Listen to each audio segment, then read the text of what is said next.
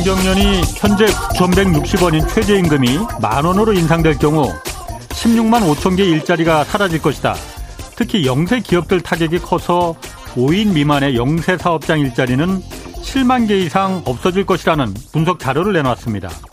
전경련, 이 전국 경제인 연합회는 국내 400여 개 대기업들로 구성된 단체로 이 전경련 회원사 정규 직원 가운데 최저임금을 받는 직원은 아마 거의 없을 겁니다. 최저임금은 이들 전경련 회원사들의 2차, 3차 하청 중소기업들의 임금입니다.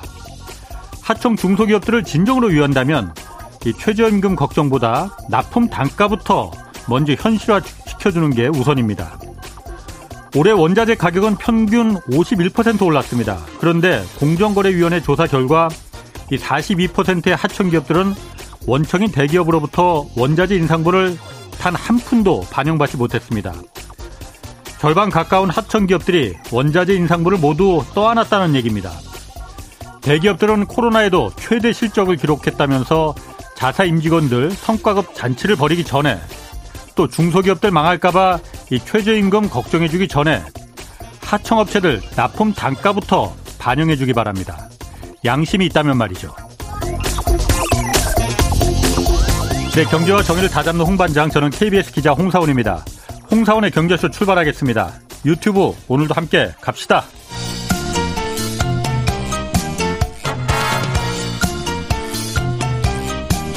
경제는 어렵고 주식은 더더욱 어려우시죠? 괜찮습니다. 우리에겐 염불리 염승환 이사님이 계시니까요. 친절하고 정확한 주가 분석. 이 시간 꼭 함께 해주세요. 네, 염불리 염승환 이베스트 투자증권 이사 나오셨습니다. 안녕하세요. 네, 안녕하세요. 주식과 관련해서 궁금한 게 있는 분들 짧은 문자 50원, 긴 문자 100원이 드는 샵 9730으로 문자 보내주시기 바랍니다. 자, 먼저 미국 뉴욕 주, 예, 주식시장은 굉장히 큰 폭으로 상승했어요. 네. 많이 올랐죠? 얼마나 오른 겁니까?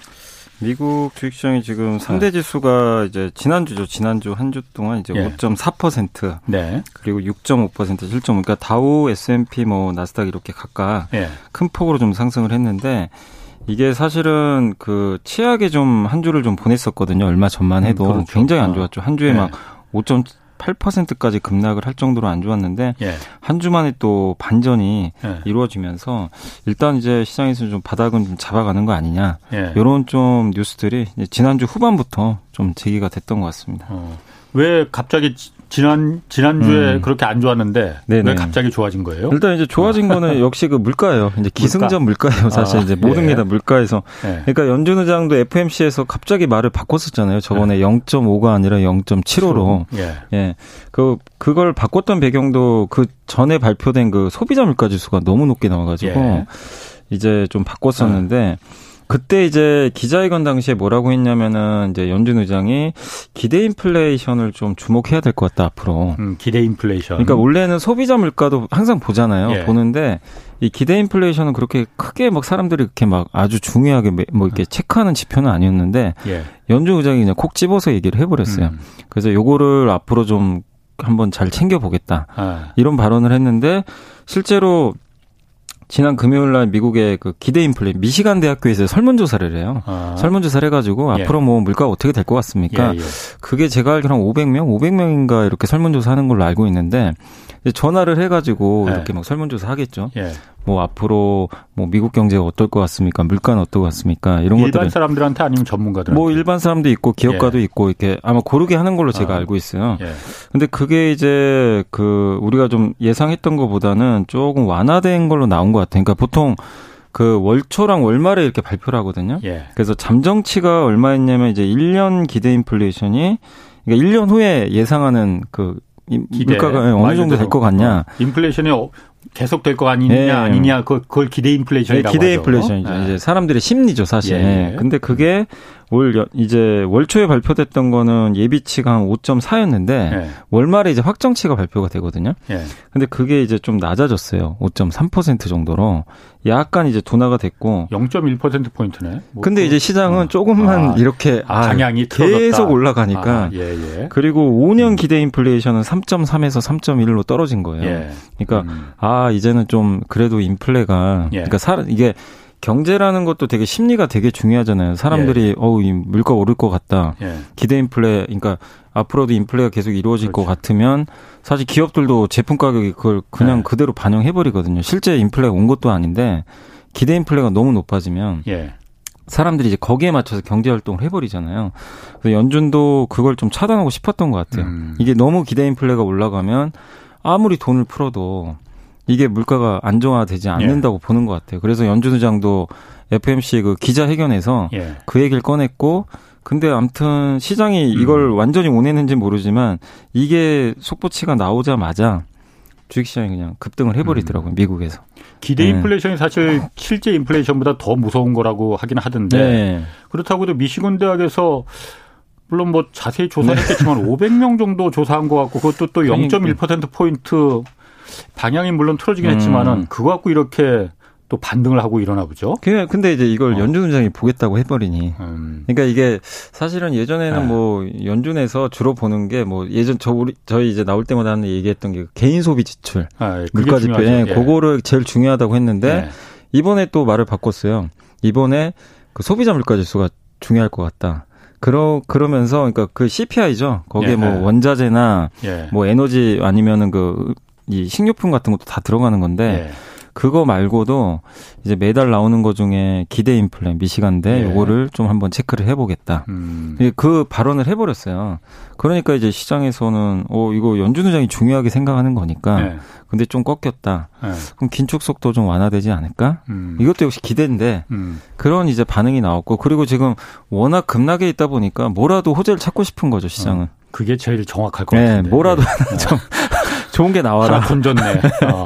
그런데 이제 공교롭게 이게 좀 잘 나온 거죠. 어쨌든. 그럼 우리나라 증시도 오늘 좀 올랐잖아요. 예. 계속 예. 계속 막 그막 그, 예, 암흑 암흑기였다가 그것도 그럼 오늘 그 어제 미국 증시가 이렇게 올라서 그 영향이 좀 있었던 겁니까? 네, 그러니까 실제로 이제 미국 증시가 오른 것도 중요하지만 우리나라가 더 중요하잖아요. 예. 어떻게 움직이냐가. 근데 이제 그날 이제 우리나라 같은 경우 환율이 3시 반에 끝나는데 역외 예. 환율이라고 있어요. 싱가포르 같은 데서는 네. 거기 이제 24시간 되긴 되거든요. 예. 근데 이제 미국 증시가 열릴 때 계속 이제 그 환율 변동이 있어요. 그렇죠. 네. 근데 그 요 발표가 나고 미국 증시가 급등하면서 원 달러 음. 환율이 이제 급락을 한 거예요. 그때 음. 우리 1305원까지 갔었잖아요. 그렇죠. 네. 근데 이제 지난 주말 끝나고 나서 오늘 아침 이제 새벽에 제가 확인을 해보니까 1280한5원까지 떨어져 있는 거죠. 아. 그러니까 원 달러 환율이 크게 떨어졌다는 건 위험자산 선호 현상이 생겼다는 거죠. 달러가 위험, 좀 약해지고 달러가 가장 안전한 자산인데 네. 글로 몰려가지 않고 그럼 조금 더 위험한 한국 증시로 올 이제 원화 자산 쪽 그러니까 달러에서 아. 돈이 좀 빠져 나간 예. 거죠. 한국은 그동안 이제 원 달러 환율이 너무 올라가서 네. 이제 원화가 약했던 거죠 상대적으로. 아, 예. 근데 그게 흐름이 이제 갑자기 바뀌어 버린 거죠. 일단은 예. 스톱됐고 달러 강세가 예.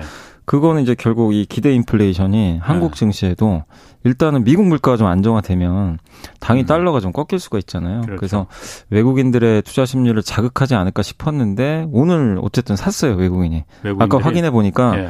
정말 엄청나게 팔았잖아요. 근데 예, 오늘 2,700억 정도. 예. 오늘 드디어 제 며칠 만인지 모르겠는데 정말 이렇게 매수 들어온 거는 정말 오랜만에 지금 음. 보는 것 같습니다. 그럼 그 외국인들이 다시 들어온 건 순전히 그그 그, 그 위험 자산 그러니까 달러를 달러가 너무 이렇게 집중할 필요 없다 그 심리 때문에 다 들어온 거예요 그러면은? 그러니까 일단 이제 외국인들도 사실 엄청나게 팔아놨잖아요. 어. 네. 뭐 한국 증시도 뭐 자기네들이 생각보다 더 빠졌을 수도 있는데. 예. 근데 그 상황에서 외국인들이 제일 우선시하는 거는 이제 그 환율이거든요. 예. 원 달러 환율이나 어. 달러. 근데 환율이 원 달러 환율이 어쨌든 급락을 해버렸어요. 그게 급락했다는 음. 게 외국인들이 들어와서 급락을 한 겁니까? 아니면 급락하니까 들어온 아니, 그게요. 겁니까? 이제 되게 아. 그 우리가 이제 거래를 안 하는 시간 3시 아. 반 이후로는 거래량이 이렇게 많지는 않은데 예. 미국 증시가 안 좋거나 그러면 막 또 막 원 달러 환율 올라가고 예. 미국 증시 영향을 좀 받는데 거기서 뭐 외국인이 사서 그를 그게 뭐 빠졌다기보다는 예. 그 투자 심리가 반영이 된 것 같아요. 음. 아, 지금 달러가 좀 꺾였으니까 상대적으로. 예. 그러니까 이게 원유 가격도 사실은 수요와 공급이 되게 중요하긴 하지만 예. 제가 알기로는 심리도 되게 중요하다고 생각하거든요. 원유 예. 가격에도 예. 투자들의 투기적인 그 포지션들이 들어가요. 음. 어, 그러니까 전쟁 터지니까 유가 당연히 그렇죠. 오르겠지. 예. 이 그게 붙는 건데 실제로 확인해 보면 원유 공급이 그렇게 크게 줄어들었다고 하지 않는 게 원유 같은 경우도 보시면 그 러시아가 수출을 못 하니까 저기 중국하고 인도에 그냥 그렇죠. 한30% 할인된 가격으로 줘버렸거든요. 예. 예. 공급은 전체 총량은 크게 뭐 바뀐 건 없어요. 예. 근데 왜 올라갔냐? 결국 이제 심리적인 거죠. 예. 어, 그 투기 세력들이 사실은 그 원유가를 올리는 음, 많이, 주범이라고도 많이 얘기들을 하시더라고요. 네. 예. 그러면 그 환율 얘기 나왔으니까 네. 사실 환율이라는 게 지난주 1,300원 올라가서 이거 막 이게 1,300원 올라간 게 금융위기 때 이후 처음이라면서요. 그래서 네네네. 야 이거 또 금융위기 오는 거 아니야? 이렇게 그랬는데 오늘 또 보니까 10몇 원이 갑자기 내려갔어요. 네. 환율이 올라가는 것도 문제지만은 오르락 내리락이 이렇게 막 몇 원도 아니고 10원 이상이 막 그 등락이 이렇게 막 왔다 갔다 하는 게 더 이게 사실 문제라고 하던데 네. 환율이 일단 그 왜 이렇게 오르락 내리락 하는 겁니까 이게? 이게 이제 환율이 어. 가장 올라가는 이제 이유 자체는 이제 여러 가지가 있는데 우리나라가 원화가 유독 좀 약하더라고요. 실제로. 음. 그러니까 뭐 미국 달러가 강하니까 예. 그러면 사실 엔화, 위안화, 뭐 원화 다 약해야 되잖아요. 네. 근데 위안화는 뭐 거의 견조한 편이고 어. 뭐 엔화는 엄청 약하죠. 사실 우리나라보다. 그렇죠. 예, 예. 근데 어쨌든 이제 우리나라가 유독 그 원달러 환율이 약한 이유 중에 첫 번째 배경은 그 이제 국제유가가 워낙 오르다 보니까 예. 한국은 에너지 수입국이잖아요. 예. 100%다 수입을 해, 해서 먹고 사는 나라다 보니까 예. 무역 수지가 좀 적자 났잖아요. 예. 근데 실제로 중국은 무역 수지가 흑자예요. 좀 음. 비슷하거든요. 사실 중국도 대부분 수입을 많이 하는데, 예, 근데 예. 중국은 아까 말씀드린 대로 러시아에서, 러시아에서 싸게 들어오니까. 예. 근데 한국과 일본은 적자예요. 두 나라다. 예. 근데 둘 다 지금 통화가 약하죠. 예. 예. 아. 그게 좀 하나가 좀 있는 것 같고 음.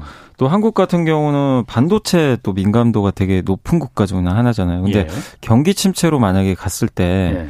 이게 결국 반도체 업황에 좀 부정적인 영향을 주는 거 아니냐 예. 이런 좀 우려가 있었던 것 같아요. 그러니까 예. 삼성전자 팔아버린 거죠. 어. 삼성전자 팔면서 외국인들이 삼성전자 팔면 당연히 그 자금이 나갈 거 아니에요. 네. 이제 그런 부분들도 있었던 것 같고 또 일각에서는 그 얘기도 하더라고요. 그 국민연금이 주식을 좀 많이 팔아서 그런 거 아니냐. 해외 주식을 많이 사서 그런 거 아니냐. 아, 국민연금 해외 투자 많이 해서 해외 투자를 워낙 좀 많이 하고 있잖아요. 실제로. 그거하고 환율하고 무슨 상관이 있을라나요? 그러니까 이제 그 네. 국민연금이 전체 자산이 지금 92조 원 정도 지금 운영을 하고 있거든요. 제가 보니까 많죠. 네. 예. 국내 주식이 15조, 그러니까 네. 16점 올해 3월 기준이에요. 그 데이터 네. 거기까지 있으니까 해외 주식이 25조거든요. 그러면은 아, 해외 주식이 더 많아요. 어, 더 많아요. 26.9%인데 네. 근데 앞으로 이게 계속 해외 주식은 더 늘어나요. 네. 목표치가 지금 아까 제가 국내를 16.9라 그랬잖아요. 예. 올해 목표치가 국내는 16.3으로 더 줄어 드는 게 목표고. 예. 그다음에 해외 주식은 아까 26.9라 그랬는데 27.8%로 올리는 게 지금 목표예요. 어. 그러면 이제 앞으로 외국인 아니 그 국민연금은 예. 주식을 더 팔 가능성이 있어요. 국내, 국내 주식을 팔고 그러니까 지금 주가가 빠져서 3월보단 빠졌으니까 자연스럽게 비중이 줄었을 수도 있지만 예. 지금 기조 자체는 내년 내후년까지 계속 해외는 높여요. 높이는데 음. 그래서 이제 그 뉴스에도 그런 게 있더라고요. 이제 미국에서 그 재무부가 환율 보고서 내잖아요. 예, 예. 거기서 이제 나왔던 내용 중에도 예. 이게 한국의 원달러 환율이 이렇게 약한 이유 중에 하나로 음. 국민연금을 꼭 집어서 그냥 보고서에 썼어요. 음. 국민연금이 해외 주식 비중을 굉장히 많이 늘렸는데 예. 그 비중 그 금액이 제가 아까 기사를 좀 찾아보니까 굉장히 좀 큰 편인 것 같더라고요. 그 어. 금액 자체가 적은 수준이 아니라 예. 굉장히 좀 많이 나왔다라는 여기 있네요. 이 그 해외 자산 보유 네. 규모가 국민연금 같은 경우가 지금 2,700억 달러 정도였는데 예. 이게 한 3,300억 달러까지 늘어났고 해외 전체 자산이 예. 600억 달러 늘어났잖아요. 어. 근데 우리나라 외환 보유고가 작년에 200억 달러 늘어났대요. 그거보다 많은 그거보다 3배 더 늘어난 거예요. 어. 그러니까 그 정도로 이제 해외 투자를 좀 많이 했기 때문에 예. 이제 그 미국에서 이제 재무부에서 보기로는 이게 원달러 환율이 유독 다른 나라보다 일본 엔화를 제외하고 예. 좀 1,300원이면 위기잖아요, 솔직히. 그렇지. 근데 누가 봐도 뭐 시스템 위기가 생긴 것도 아니고 뭐 예. 금융위기도 아닌데 그냥 1,300원이 넘어가 버렸어요. 음. 그 정도 위기, 그러니까 1,300원 넘었을 땐 다 위기, 위기였거든요. 2008년 예. 금융위기. 그 다음에 그 코로나 때. 예. 다, 코로나 때도 1,300원 안 넘어가고 1,295원에 끝났는데 근데 지금 그때만큼의 음. 시스템 위기는 아닌데도 환율이 넘겨버렸거든요. 음. 그래서 이제 많은 분들이 아니 뭐 악재가 있는 건 아는데 네. 이 정도 1,300원 넘어갈 정도는 아닌 것 같은데 예.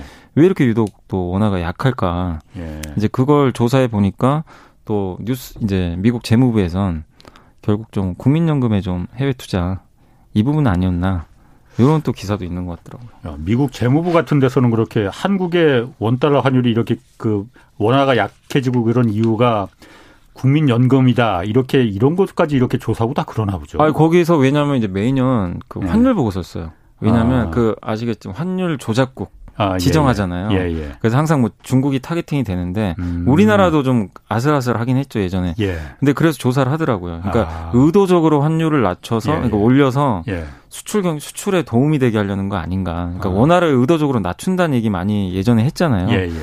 우리나라 수출국이니까 아. 이제 그런 걸 조사하는 거거든요. 진짜 그랬나. 어. 근데 이번에 이례적으로 그게 아니고 그 국민연금에 투자를 이렇게 콕 집어가지고 아. 보고서 쓴 것 같더라고요. 아 그런데 국민연금 예전에 보면은 국내 증시 뭐 안 좋고 그러면은 연기금 네. 동원해서 이렇게 방어하고 좀 그런 게 있었잖아요. 네. 근데 국민연금 같은 경우에 지금 국내 주식시장이 이렇게 안 좋고 사실 지금 경제 상황이 계속 어, 안 좋아질 거다라고 하는데 뭐 국민연금 같은 경우 좀 물론 그 연금을 운영하는 게첫 네. 번째 목적이지만 수익을 수익률을 높이는 게 우선이지만은 네. 좀 국내 주식에도 좀 이렇게 좀 수급을 좀그 그 몰아주는 게 그러면 안 되는 건가 보죠? 아, 그럼 좋을 텐데. 아니, 그러면 좋죠. 그럼 좋. 근데 예전에 어. 실제로요. 제, 제가 언제 한 2주 전에 한번 수급 조사를 한번 한 적이 있는데 예. 그때 연기금이 지금까지 우리나라 주식을 제가 알기로 한 코로나19 이후로 한 20조 이상 판 걸로 알고 있어요. 예. 외국인이 한 50조 팔았나 그럴 거고 예. 기관 전체가 한 70조 정도 팔았던 예. 걸로 제 기억이 나요. 그리고 이제 그 물량을 다 개인이 받았죠. 140조 예. 샀는데 예. 그 2020년 3월, 4월, 5월 있죠. 예. 이 3개월 동안 그때 증시가 한번 확 폭락을 했잖아요. 예. 2,200에서 1,400까지. 음. 근데 그 3월 한 달 동안 연기금이 제가 알기로는 주식을 조 단위로 산 걸로 알고 있어요. 그때는 음. 방어를 해줬어요. 예. 4월도 하고 5월도. 아, 아. 근데 언제부터 바뀌었냐면 6월부터 바뀌어버렸어요. 예. 그리고 나서 이제 계속 팔기 시작하더라고요. 아. 이제 오르면 오를수록 계속 비중을 줄이고, 예. 그러니까 국내 주식 비중은 줄여가고 해외 쪽은 늘려가고. 근데 그게 이제 위기 때는 좀 방어 역할을 해줬는데 네. 시장이 어느 정도 회복되고 나니까 어쨌든 국내 주식 비중을 줄이는 게 그 목표거든요. 예. 중기 이제 뭐 자산 전략에서 보면은 2025년까지는 계속 줄여요.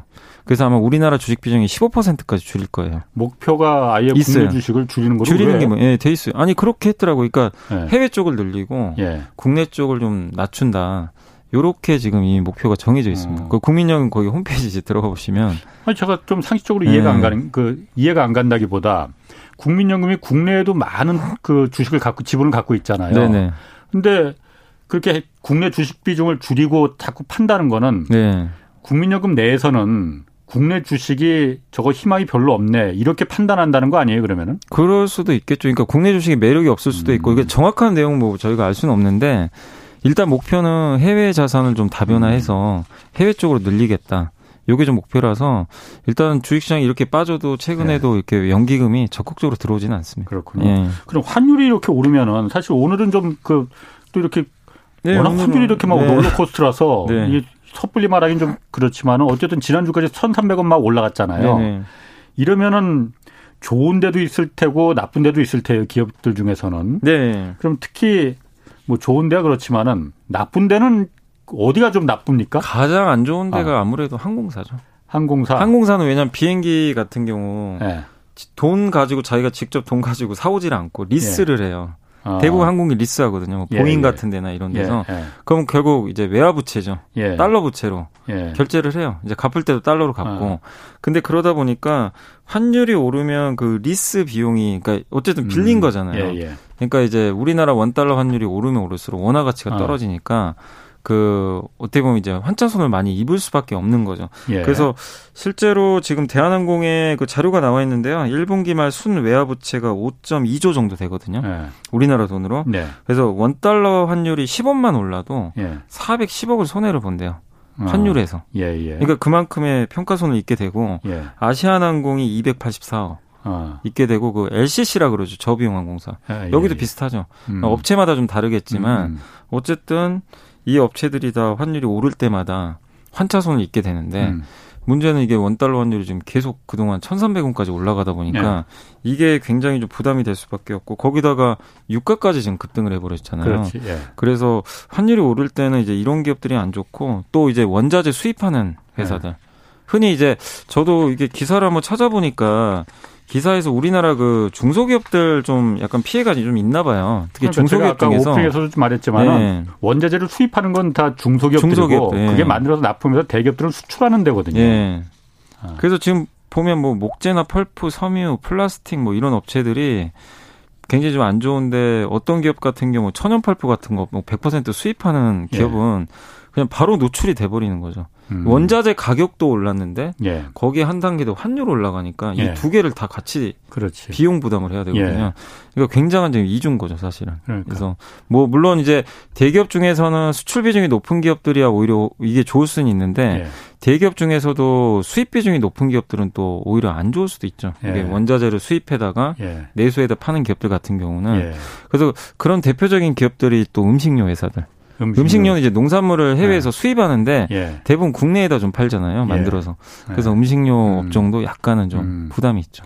아까 그 항공 말했는데 네. 그럼 대한항공이나 이런 항공 기업들 같은 게 주가는 요즘 어떻습니까? 요새 안 좋아요. 안 좋죠. 그럼 안 좋은 게 그 환율 올라서 리스 비용이나 이런 거 부담 이것 때문에 안 좋아졌다고 봐야 되나요? 아니 여러 가지예요. 그러니까 뭐냐면은 이제 네. 저 제가 봐도 그게 제일 큰 것 같아요. 그러니까 네. 그런 비용 부담이 그러니까 이런 그 환차손도 문제가 있는데 또한 예. 가지가 유가가 너무 올랐잖아요. 예. 그러니까 유류 할증료가 올라가니까 예.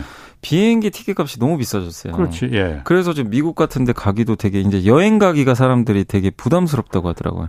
해외여행 가기가 여행뿐만이 아니고 요즘 그래서 저희도 이제 예. KBS에서 해외 출장 이제 취재하려고 아, 가면은 예. 비행기 값이 미국 가면은 너무 비싸. 거의 두 배 가까이 네, 올랐어요. 올랐어요. 그래서 네. 아니 비즈니스 타고 가냐? 그거 아니라는 거야. 네, 일반 속도. 네. 그러니까 이제 여행을 가려고 했던 분들이 네. 해외여행 가고 싶어 하잖아요. 예. 근데 두 배나 내고 가야 되고 또 그리고 어쨌든 뭐 지금 예전보단 검사가 간소화 됐다고 해도 예. 여전히 좀 불편한 건 사실이고 예. 그리고 지금 다른 소비도 좀 줄여야 할 판이잖아요. 예. 지금 모든 물가 오르니까. 그러니까 이제 해외여행 갈 또 여유도 없어지고 당연히. 아니 그래도 코로나 끝나서 이제 막 그 해외여행 그 티켓 구하기도 힘들고 막 너도 나도 이제 나가려고 네. 한다고 하는데 그, 그 반영분을 다 상쇄하고도 이렇게 이게 그 그러니까 아무리 이게 좋아도 네. 지금 그러니까 수요가 앞으로 아. 늘긴 늘겠지만 예전 예전만큼의 회복도 아직 안 된 상태에서 그렇군요. 비용은 지금 너무 많이 들어가는 거예요. 네. 그러니까 요게 좀 주가의 부담으로 작용하는 것 같더라고요. 그러니까 이게 사실 아까도 말했지만 환율이 네. 올라가면은 일단 거의 대부분의 이익을 보는 건 대기업들이고 수출을 위주로 하는 대기업들이고 피해를 보는 건 중소기업들이거든요. 중소기업들이 다 원자재 수입해서 가공해서 네. 대기업에 납품하고 대기업들이 다시 그걸 이제 수출하는 거니까 수출, 네. 환율이 올라가면 대기업들은 오히려 여기서 또 이익을 마진을 더 챙기는 거고. 실제로 현대차가 저번 1분기에 실적이 되게 좋았던 것도 환율 네. 효과가 되게 컸는데 어쨌든 이렇게 원달러 환율이 자꾸 올라가는 건또 네. 국내 물가에도 영향을 많이 주기 때문에 환율은 좀 안정화되는 게 경제에는 좀 긍정적이라고 저도 보고 있습니다. 그러니까 물가 지금 환율 올라가면 그 얘기 잘 하셨어요. 네. 물가가 지금 올라서 지금 이번 달에 5%대 물가 상승률이 이제 다음 달에는 6%까지 네, 지금 나오죠. 그 가능할 거라고 네, 하잖아요. 네. 환율이 이렇게 올라가면 물가는 더 올라갈 거 아니에요. 환율 오르면 수입 물가 올라가니까 아. 올라가게 됩니다, 당연히. 그러면은 더더군다나 지금 한국하고 미국하고 다음 달에 금리가 역전될 가능성이 있다고 지금 하잖아요. 네. 금리가 역전되면은 금리가 역전되면 그것도 환율을 더 끌어올리는 역할을 하는 거 아니에요? 뭐 자본 유출도 가능성이 있으니까 네. 외국인들이 뭐 그러니까 아까 재무부 환율 보고서처럼 예. 우리 연기금이 팔 자꾸 이제 국내 주식보다는 해외 쪽으로 가니까 달러 예. 수요가 늘고 예. 또 외국인도 만약에 그 한미 금리 역전 현상이 나오면 예. 나와서 미국으로 자금을 만약에 옮겨버리면 예. 더 그럼 환율은 더 올라갈 수도 예. 있다고 봐야죠. 만약에 그렇게 된다면. 그럼 환율 환율이 제일 문제일 것 같은데 이게 그러면은 지금 1,300원 왔다가 앞, 근처에서 왔다 갔다 하지만은 뭐 1,350원 이렇게까지 뭐 간다고도 좀뭐 분석하는 분들도 있던데. 네. 그럼 예전에 뭐 외환위기까지는 아니더라도 금융위기 뭐 이런 것까지도 좀 뭐 대비해야 되는 거 아니에요? 이게 그러니까 외환위기까지는 좀 아직은 생각하기 좀 그런 게 예전에 네. 이제 IMF 때도 있었지만 당시에 이제 2008년, 2009년 또 우리 금융위기도 한번 겪어봤잖아요. 네. 근데 그때만 해도 그 만기 1년짜리 단기 외채 비중이 금융위기 때는 되게 높았거든요. 그러니까 단기 외채 네, 단기 외채 빨리 갚아야 되는. 아, 예. 그러니까 이제 돈은 부족하긴 하는데 이건 예. 빨리 갚아야 되고 달러는 음. 없고 예. 그래서 한번 우리나라도 그때 환율이 이제 급등해가지고 예. 큰 폭으로 올랐던 이제 경험이 있는데 그때는 단기 회체 비율이 한 70% 정도 됐다고 하더라고요. 예. 근데 지금은 단기 회체 비중은 그때보다는 좀 낮은 편입니다. 한 38% 정도. 음. 그래서 아직은 이제 위기라고 보기는 어려운데 뭐 기자님 말씀대로 환율이 정말 만약에 계속해서 1,300원 넘고 예. 그 위에서 좀 이렇게 오르는 모습이 계속 이어진다면 예. 이게 또 방심할 수 없는 거죠. 또 우리나라 예. 외환 보유고는 아무래도 좀 무역 수지가 자꾸 적자 보이니까 예. 그래서 경계감을 높이는 건 맞는데 단지 1,300원 넘었다고 해서 지금 뭐 위기가 발생한 건 아니고요. 예. 여전히 아직 우리나라가 좀 뭐 재무 건전성이라든가 음. 단기 배출 비중 예전과 비교해 봤을 때는 그렇게 지표들이 나쁜 것 같지는 않아요. 예. 그래서 이건 좀 긍정적이고 아직도 수출은 잘 음. 되고 있고 다만 이게 장기화 됐을 때는 음. 좀 문제가 좀 심각해질 수도 있는 거죠. 음. 단기 회차가 예전보다 그러니까 우리가 비중이 낮다는 거는 굉장히 긍정적인 예, 좋은 낮아요, 신호인데 낮아요. 예. 그렇다고 하더라도 그거 하나 믿고서는 그 뭐 외환위기 금융위기까지 가 번지지 않을 거야 이렇게 안심하기는 예. 너무 좀 어. 좀 그러네요. 그러니까 음. 이게 그래서 좀, 좀 시간이 부족하긴 하지만 예. 가장 중요한 건 어쨌든 달러가 좀 꺾여줘야 되거든요. 예. 달러가 꺾이면서 우리나라 원화가 강세로 가야 되는데 예. 그러려면 결국에는 이제 많은 뭐 저 이제 경제 economist들이죠 증권사에 있는 그분들이 이제 공통적으로 하는 얘기가 유가가 좀 안정화돼야 된대요. 음. 원, 원유 가격이. 예. 원유 네. 가격이 우리나라 무역 수지에 지금 굉장히 부담을 주고 있거든요. 예. 근데 이게 좀 안정화되면 음. 무역 수지가 개선되면서 당연히 외환 보유고 다시 증가하거든요. 그렇죠. 환율 안정되니까 일단 음. 우선순위는 좀 원자재 시장으로 많이 꼽고 있는 것 같습니다. 자, 삼성전자가 삼성전자가 3나노 반도체 이제 양산을 이번 주에 발표할 예정이라고 해요. 예. 3나노 예. 지금 5나노까지라고 제가 얘기를 들었는데 네. 뭐 나노라는 게 하여튼 뭐 하여튼 굉장히 얇은 거로 네. 회로 이렇게 그린다는 거잖아요. 네. 반도체 회로를. 네. 이게 3나노미터 반도체라는 게 이게 뭐고 이게 어떤 일단 왜 좋은 거예요, 이게? 그러니까 이제 웨이퍼가 동그란 어. 웨이퍼가 있는데 네. 여기다가 이제 예를 들면 5나노, 10나노 같은 경우는 그러니까 10mm라고 생각하면 두께. 예. 펜의 두께, 요 펜이 예. 10mm짜리. 예, 예. 그럼 거기다가 원판에다 그림을 그리면 아, 그려지겠죠. 그래, 예. 근데 3mm짜리로 그린다고 생각했어요. 예. 훨씬 더 아, 정교하게. 어, 그렇지. 그러면 그 그림을 이렇게 회로를 딱 그린 다음에 예. 그걸 자르는 거예요. 그럼 당연히 그 미세 미세한 거죠. 3mm면. 그러면 훨씬 많은 반도체 칩을 만들어 내겠죠. 그래서 그거를 이제 흔히 하는 용어로 미세 공정이라고 그러거든요. 음. 그래서 당연히 요 파운, 파운드리도 마찬가지로 이게 얇은 붓으로 그리면 예. 훨씬 더 그 성능도 좋고 많이 만들 수가 있거든요. 예. 그래서 이제 5나노, 4나노. 그 전력 같은 것도 덜 잡아먹는 네, 덜, 맞아요. 예. 3나노. 그 다음에 지금 2나노까지도 지금 얘기가 나와요. 어. 근데 사실 그건 진짜 2나노가 가능한지 모르겠는데, 어. 정말 이게 나노 하나 올리는 어. 것 자체가 너무 어렵다고 하더라고요. 그러니까 2나노 하니까는 그거 좀 이상하다. 네. 근데 삼성전자도 5나노 어. 예전에 뭐 작년만 어. 해도 5나노도 제대로 못 한다 막욕 예. 많이 먹었잖아요. 예. 근데 이거 하나하나 올리는 게 어려운데 예. 근데 아직까지 4나노까지 이제 TSMC가 이겼잖아요. 예. 그전 세계에서 5나노 이해하는 건 지금 삼성하고 TSMC 두 개밖에 없는데 예. 이번에 삼성전자가 작년에 얘기를 했어요. 올해 상반기 중에 3나노 양산하겠다고 이미 작년에 발표를 했습니다. 예. 목표가 그거다. 예. 근데 이제 상반기가 다 끝나가는데 예. 지금 이제 이번 주가 끝이잖아요. 예. 그래서 그 지난주에 좀 언론 보도가 나왔어요. 그래서 3나노 파운드리를 TSMC보다 6개월 앞서서 이제 발표를 하겠다. 예. 이런 보도가 나왔고 근데 언론사마다 이것도 좀 다른 게 한 언론사는 그 이게 아마 연기될 것 같다. 수율이 좀 안 나와가지고 음. 파운드리 아 3나노 아직 아니다.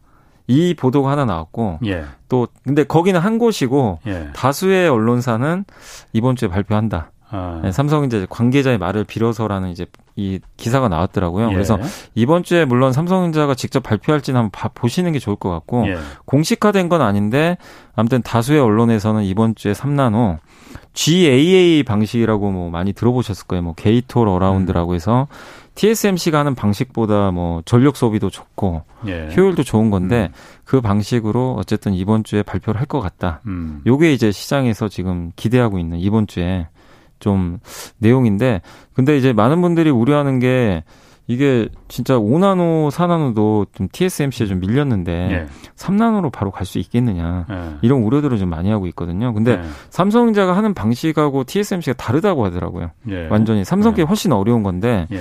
근데 이거를 만약에 진짜로 성공을 하면 이건 되게 의미가 있는 거죠. 어쨌든 TSMC보다 먼저 하는 거기 때문에. 그 3나노 공정을 먼저 그럼 TSMC보다 먼저 한다면은 네. 왜냐하면 삼성전자의 지금 메모리 반도체는 뭐 삼성전자가 네. 거의 독점이다 보니까 네. 비메모리 이 우리가 핸드폰이나 네. 이런 데 들어가는 그 이제 그 좀 비싼 반도체 뭐 칩을 분해 같은 거 어, 만드는 거죠. 네. 하는 거잖아요. 부가가치가 높은. 네. 여기가 TSMC가 워낙 이제 앞서가고 네. 있었는데 만약 3나노 공정 우리가 삼성전자가 먼저 양산을 성공한다면 은 이번 주에 봐야 알겠지만은 그러면 TSMC를 앞설 수 있다. 이렇게 볼 수 있는 겁니까? 그러니까 이게 그, 그 고객사가 문제인 것 같아요. 그렇죠. 그러니까 만약에 양산을 아. 하면 기술은 앞서죠. 기술만으로는 안 되는 거예요. 그러니까 기술은 일단 앞서는데 예. 문제는 이거를 안정적으로 제대로 뽑아줘야 될 거 아니에요. 예. 그걸 할 수 있겠느냐. 예. 이게 시장이 우려하는 거고 그래서 예. 좀 나오고 나서 봐야 된다. 예. 이런 시각도 많고. 근데 이게 파운드리는 그 예전에도 한번 말씀드린 맞춤 양복 같은 거랑 주문이 예. 들어와야 만들거든요. 예. 이거 양산한다는 그렇지. 건 누가 주문을 지금 넣은 거예요. 예. 아, 누, 누군가 넣, 예, 양산을 하는 거. 그러니까 시험 생산이 아니고 예. 이제 뽑아내는 거예요. 예, 예. 그러니까 파운드리는 누가 주문을 줘야 제작을 어. 해서 그 고객한테 인도하는 거잖아요. 예. 주문이 안 들어오면 뭐안 만들어요. 어. 근데 메모리는 그냥 계속 찍는 거고. 예. 메모리 24시간 찍잖아요. 예. 그래서 파운드리를 이번 주에 3나노 양산 발표한다는 건 누군가 고객사가 있는 거예요. 음. 누군지 모르지만 예. 미국 근데 3나노면 최첨단 공장이거든요. 예. 그러니까 미국에 뭐 거론되는 건 뭐 엔비디아 아니면 뭐 퀄컴 뭐 이런 회사들도 거론이 되는 것 같은데 네. 근데 만약에 그런 대형 고객사가 진짜로 있다면 네. 이거는 되게 의미가 있는 거죠. 그리고 만약에 네. 삼성전자가 이 기술로 하반기에 뭐 생각보다 수율이 잘 나오면 나중에 이게 그 삼성이 제일 뼈 아팠던 게 옛날에 TSMC한테 애플 뺏긴 거잖아요. 예. 애플 네. 원래 삼성이 해줬거든요 처음에. 근데 이제 뒤에 완전히 역전당해가지고 지금은 하나도 못 해주고 있는데 예. 삼성 애플 입장에서도 최첨단 공정은 당연히 쓰고 싶죠. 예. 지금 칩 음. 칩을 만들고 있으니까.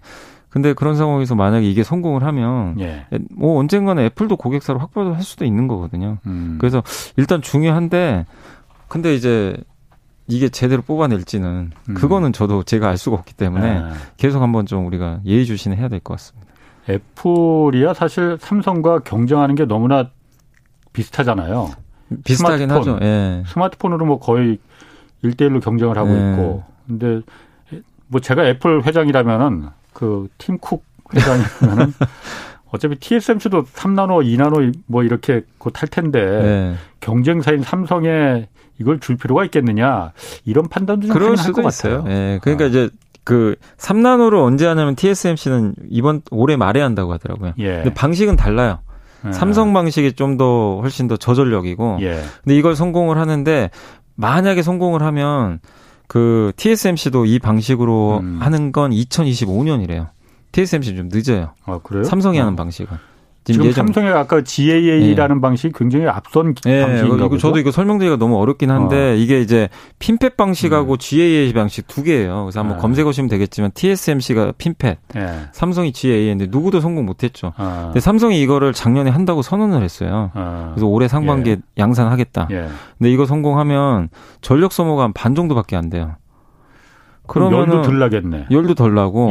예. 근데 제대로 이제 만드느냐이 진짜 문제긴 하지만 예. 이게 검증이 되면 음. TSMC는 몇 년 후에 나오잖아요. 근데 애플 입장에서도 좀 고민이 될 수밖에 없겠죠. 만약 이번 주 한번 봐야겠네. 그 예, 발표를 하는지 한번. 그, 어, 그 근데 이게 언론 보도라서 예. 삼성이 발표를 할지는 한번 예. 좀 지켜봐야 될 것 같습니다. 예. 그리고 또 하나 지금 사실 주식이 어, 한국 증시가 그렇게 좋지 않은데 네. 또 하나 좋지 않은 주식 소식이 그 MSCI 선진국 지수, 그 네. 모건 스탠리 캐피털 인터내셔널에서 하는 그 선진국 지수, 후진국 지수, 아, 그 신흥국 지수가 있잖아요. 예. 우리나라는 지금 신흥국 지수가 네, 들어왔는데 신흥, 예.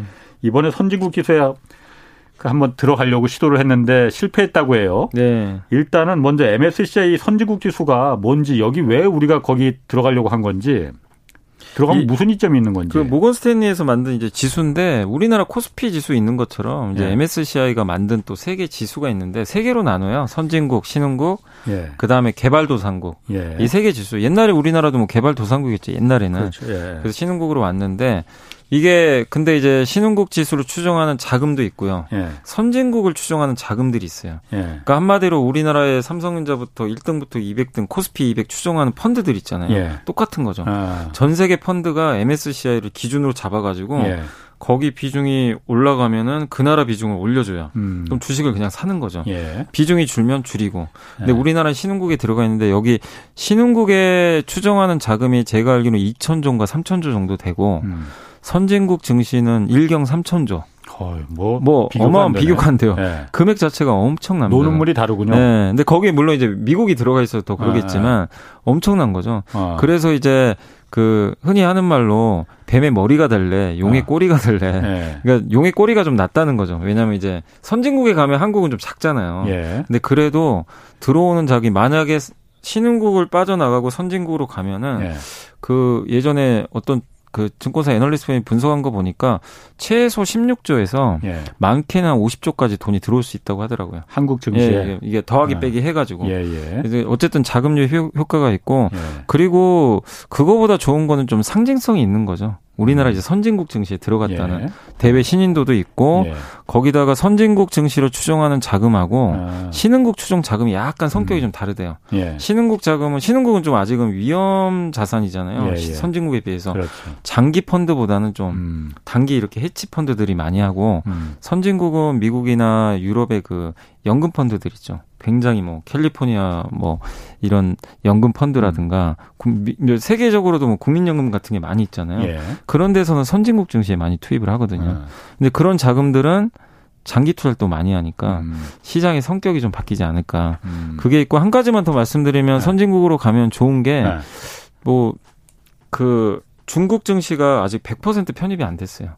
그렇죠. 중국이 그렇지. 너무 커요. 예. 신흥국, 이거, 예, 신흥국 예, 신흥국 지수에 이걸 한 아. 번에 편입하면 예. 우리나라 증시는 폭락해야 돼요. 예, 예. 너무 비중이 음, 크니까 음, 음. 줄여야 되니까. 예. 그래서 이걸 단계적으로 넣거든요. 음. 근데 아직 안 끝났기 때문에 예. 중국이 또 들어가면 그렇지. 우리나라는 또. 빠져야 돼요. 예. 이건 억울하지만 어쩔 수가 없어요.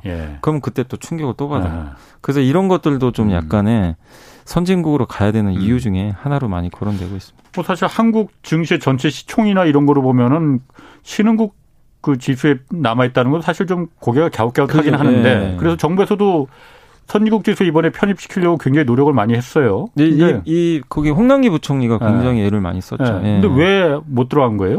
그러니까 일단은 그 MSC에서 한 거는 뭐냐면 그런 뭐 얘기들은 나왔지만 예. 실제로 바뀐 게 없대요. 시장 접근성 조사를 하거든요. 아, 한국의 증시가 한국의 증시가 외국인 아. 투자하는 환경에서 아. 예. 전과 지금 바뀐 게 없다. 예. 일단 왜냐하면 아직 외환 시장도 3시 반에 끝나잖아요. 예. 거기서 요구하는 거 24시간 열어라. 예. 그래서 이번에 이제 물론 그 경제 정책 방향에 들어가 있더라고요. 영국 증시 마감 시, 간이 새벽 2시예요, 우리나라. 예. 그 시간까지는 하겠다. 아. 이렇게 했고 장기적으로 24시간 오픈하겠다. 예. 이번에 그 들어가 있더라고요. 예. 근데 아직 한 건 아니잖아요. 예. 그게 있으니까 바뀐 건 없는 데다가 음. 공매도 이제 다 풀으라는 거죠. 지금 코스닥 150하고 아. 코스피 200만 공매도 가능한데 예. MSCI의 요구 조건은 다 풀어라. 전체를 다. 전 종목 다 공매도 할 수 있게 해라. 이게 조건이에요. 근데 이 두 가지가 지금 바뀐 게 없다는 거죠. 예. 전혀. 그러니까 이제 MSCI는 이번에 관찰 대상국에 안 예. 넣어버렸어요. 아니 그 MSCI에서 어, 외환 거래를 갖다가 24시간 왜냐면 우리 네. 낮에 저쪽은 밤이니까 네. 그거는 제가 이해가 가요. 음. 근데 왜 공매도에 그렇게 목을 매는 거죠? 아, 그러니까 거래를 자유롭게 해라. 왜 이런 걸 규제를 하느냐. 이제 그 MSCI 입장 그거예요. 네. 왜 몇몇 종목만 그 공매도를 하게 하고 예. 그 사실 원래는 우리나라도 공매도 다 할 수가 있었잖아요 옛날에 예. 코로나 때문에 이제 다 금지했다가 큰 기업만 좀 이제 풀어줬는데 음, 음. MSCI는 옛날처럼 예. 하라는 거죠. 음. 그게 이제 공매 그러니까 외국인들이 매매할 수 있는 환경을 좀 자유롭게 해달라는 게 그들의 목표인데 근데 이제 이번에도 증시에서도 보셨던 게 이제 개인 투자자들이 두려워하는 건 그렇지. 증시 급락 원인 중에 또 하나로 공매도가 많이 거론되거든요. 예. 예. 근데 이제 선진지수도 편입되는 건 좋은데 예. 그걸 위해서 또 공매도 다 풀어버리면 예. 또 다른 또 피해가 생길 수도 있다 그러니까. 보니까 예. 그러니까 외환 시장에 대해서는 이제 공감대 형성된 거는 같아요. 예. 정부 입장도 마찬가지고. 예. 근데 이 공매도가 좀 난제인 것 같더라고요. 아. 이거는 어쨌든 우리 국민들이 생각하는 거랑 MSCI가 그렇죠. 간극이 워낙 크니까 예. 이거를 정부가 어쨌든 좀 잘 풀어야 될 것 같고 어쨌든 이제 이번에 못 들어갔기 때문에 음. 내년 6월에 다시 한번 그때 또 한 번 더 하거든요. 내년 6월에? 매년 6월에요. 아. 그 관찰 대상국, 그러니까 예. 후보국을 선정을 매년 6월에 합니다. 예. 선진지수. 아, 그래요? 예. 뭐 어떤 그 기사에 보니까 3년 뒤에나 가능하다고 또 얘기가 나오는데 그런 건 아니에요. 매년, 매년 하는 걸로는 알고 있는데. 아, 그래요? 예. 음. 그러면 이게 오늘 이게 그 MSCI 선진국 지수에 우리가 들어가는 거 실패했다라는 기사가 나왔는데도 불구하고 주가 올라간 거는 별로 그렇게 영향이 없, 없었나요? 기대를 많이 했었을 것 같은데. 아니요, 사실, 아 기대하신 분도 계시는데, 네. 사실은 이제 시장은 별로 기대를 안 했던 것 같더라고요. 시장 자체적으로는. 왜냐하면은 네. MSCI 요구 조건을 다 지금 들어줄 수 없는 환경이었기 때문에 당시에는 아, 아까 바뀐 게 없다고 네, 해서 바뀐 게 없었기 때문에 네. 그래서 6월 초에도 그 시장 접근성 조사를 발표를 했어요. 예. 그때 MSCI가 직접 적은 게 있어요. 그 예. 보고서에서 예. 한국은 전혀 달라진 게 없다. 음. 이미 나왔기 때문에 사실 시장도 크게 기대는 기대를 안, 안 했기 때문에 주가도 그렇게 떨어지지 네, 않았군요. 네, 큰뭐 그런 변동 아. 없었습니다. 그리고 아까 그 뭐 경제 뉴스에서도 잠깐 나왔었지만은 요즘 무상증자 발표하는 기업들 많은 아, 예, 것 같아요. 예. 무상증자라는 게 일단 일단 뭐예요? 무상증자가? 그러니까 유상증자, 어. 무상증자 어. 많이 들어보셔요. 예. 증자는 자본금을 이제 늘리는, 건데 유상증자는 주주들의 돈을 받아서 음. 이제 돈을 받는 거죠. 받아서 예. 늘리는 거고 예. 무상증자는 회사가 오히려 주식을 줘요. 주주들한테, 주주들한테 주식을 예. 나눠주는 거죠. 예. 그러니까 주식을 돈 받고 나눠주냐, 예. 공짜로 나눠주냐, 예. 약간 그 차이인데, 어. 근데 유상증자는 이제 회사가 돈이 없을 때 뭐 예. 설비 투자하거나 부채 갚을 때 많이들 예. 하잖아요. 그래서 주주들한테 돈을 받고 하다 보니까 그 당연히 또 주당 가치 떨어지고 주식수 늘어나니까 그래서 보통 이제 악재로 많이 어. 받아들이는데 무상증자는 일단 주주 입장에서는 별로 손해 볼 게 없는 게 음. 어쨌든 보통 1대1 무증을 해요. 1대1 무증은 보통 내가 만약에 어떤 삼성전자를 100주 갖고 있는데 삼성전자가 예. 1대1 무증을 했다. 예. 그럼 삼성전자 100주가 공짜로 들어오는 거죠, 나한테. 200주가 되는 200주가 되죠. 어. 대신에 주가는 반토막 납니다. 예. 그 권리락을 해 가지고 정확히 맞춰줘요. 반토막 나더라도 주식을 두 배로 줬으니까 똑같은 똑같아요. 그러니까 어. 사실은 아무 어. 상관이 없어요. 어. 기업 가치랑은. 근데 왜 주가가 급등하냐면 예를 들면 삼성전자 거래량이 너무 없다고 생각해 보세요. 예. 그럼 거래하기 힘들잖아요. 예. 근데 일단은 주가가 반토막 났는데 주식 수가 두 배 되니까 예. 거래가 늘어나게 됩니다. 어. 자연적으로. 그리고 착시 효과가 생겨요. 어. 어, 제 10만 원 하던 회사가 갑자기 그렇지. 5만 원이 되니까 어. 싸 보이는 어. 그런 효과가 있어서 보통 이제 무상증자를 하게 되면 주가가 원래 예전에 예. 그 액면 분할하고 좀 비슷해요. 그러게. 액면 분할했을 예. 때막 카카오가 막 올라갔던 것처럼 예. 거래 활성화되고 예. 가격 낮춰주고 예. 그래서 이제 많이들 그런 것들을 좀 쓰긴 쓰는데 이게 근데 이번에 왜 좀 그 이 일부 기업들이 무상증자를 하고 났는데 그러니까, 예. 주가가 뭐 어떤 게 10배씩 가는 거예요. 무상증자 무상증자를 했는데 예. 다른 이유를 찾아봐도 없어요. 그래서 이제 그 대표적 제가 알기로는 그 기업이 그 노토스라는 회사가 있어요. 예. 노토스라는 회사가 저도 잘 몰랐던 기업인데 뭐하는 뭐 만드는 어, 저도 이게 예. 정확히 잘 모르겠더라고요. 그 회사가 저도 아 여미사님이 모르는 네, 저도 저 아, 이거 저도 처음 듣는 회사인데 아, 예. 주가 10배를 간 거예요. 예. 지금은 80% 빠졌어요. 고점에서 다시. 아, 그건 매우 예. 의심스러운데. 그래서 이제 저도 아. 무상자 테마가 있는지는 그때는 몰랐어요, 사실. 예. 근데 갑자기 무상증자, 무상자 얘기가 자꾸 들리니까 예. 조사를 해봤더니 그때 시장이 한참 안 좋을 때예요. 예. 근데 저는 무상자 하면 주가 오르는 건 알고는 있거든요. 하루 예. 정도 올라요. 예. 보통 무증 발표하면 확 올랐다가 음. 다시 정상화 되는데 연속 상한가를 가는 거예요. 음. 결국 예전에 장이 안 좋을 때 우선주들이 이상 급등하는 것처럼 예. 지금 시중에 돈은 좀 어느 정도 있는데 시장 안 좋으니까 수익률을 내야 될 거 아니에요. 예. 그 다음에 뭔가 이벤트 할 거리는 없고 시장에 시장 자체가 죽어 있으니까. 음.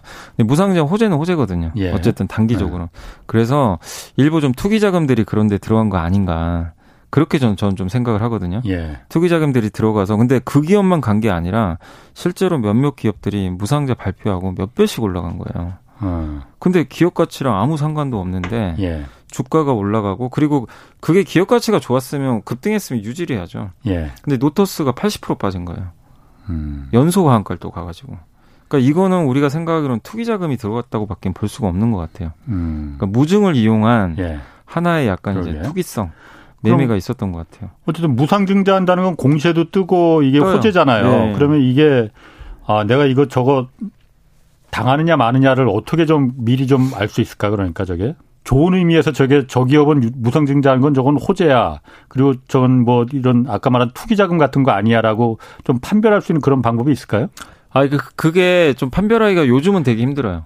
그 네. 옛날만 해도 무상자를 그렇게 많이는 안 했어요. 예. 많이도 안 하고 보통 무상자 하는 기업들은 그 잉여금이라 그래가지고 돈이 좀 있어야 돼요. 예. 그냥 그냥 못 합니다. 예. 회사 돈 없으면 하기가 어려워요. 그리고 회사가 이익이 좀 나야 있어야 되는 거군요. 돼요. 예. 부실 기업들은 잘 못 해요. 예. 이제 그런 상황이다 보니까 예. 무상자하면 어 괜찮 그리고 그렇게 투기적이지도 않았어요 움직임이. 근데 요즘에는 왜 힘드냐면은 적자 나는 기업도 하고요. 심지어 적자나는 기업들도 올해 무상자 한 기업들 중에 보통 적자나면 잘 안 하거든요. 아, 적자나면은 안 하는 게 아니고 못 하는 거 아니에요? 근데 이제 그동안 어. 벌어놓은 돈들은 일부 있으니까 아, 그 자본이 예. 아, 근데 예. 보통 이제 적자나면 안 해요. 예. 웬만하면 이제 안 하는데 예.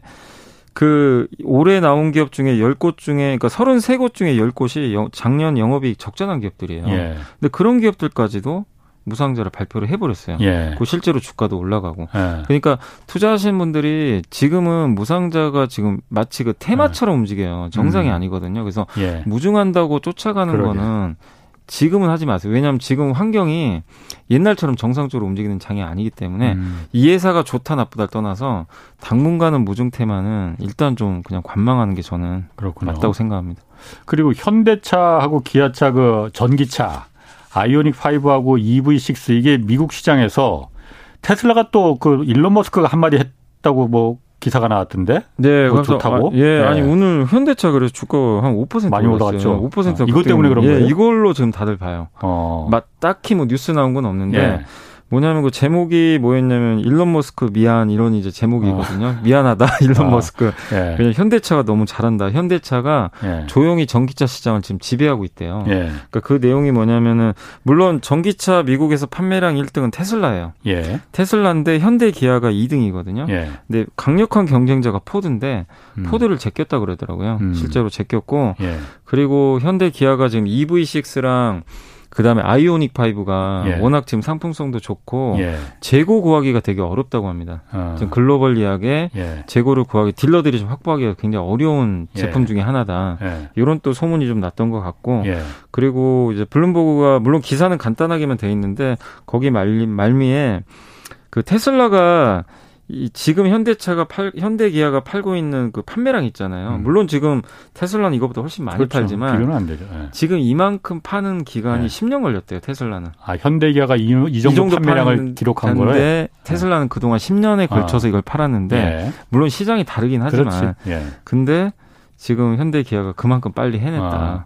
근데 음. 그래서 좀 돋보인다. 아. 그리고 테, 여러 경쟁사들이 그렇게 많은데도. 예. 현대 기아가 어쨌든 2등 한다는 것도 굉장한 거거든요. 폭스바겐도 있고 예, 예. 도요다는 아예 시작도 안 했고. 예. 근데 그런 굵직한 경쟁사들이 있는데 현대 기아가 음. 이렇게 근데 이렇게 현대 기아가 잘하는데 모른다는 거예요. 뭘 조용히 지배하고 있다. 아, 예. 그러니까 뭐 특별히 뭐 아. 뭐 눈에 막 이게 띄지도 예. 않는데 아. 점유율을 보니까 2등하고 있다. 뭐 이런 내용이죠. 근데 현대 기아차 그 전기차가 아이오닉 5나 EV6 같은 거 보면 디자인은 어, 예. 정말 제가 봐도 테슬라고 테슬라보다 네. 훨씬 좋잖아요, 예뻐요. 사실. 네, 뭐 그 보는 눈에 따라서 다르긴 하겠지만은. 네. 근데 전기차라는 게 사는 전기차를 사는 사람들은 네. 디자인 보고 사는 건 아니잖아요. 뭐 그럴 수도 있죠. 예. 그 어떤 성능이나 또 그 자율주행 기능이나 어떤 기존의 내연차가 갖지 못한 그런 기능 때문에 사는 건데 네.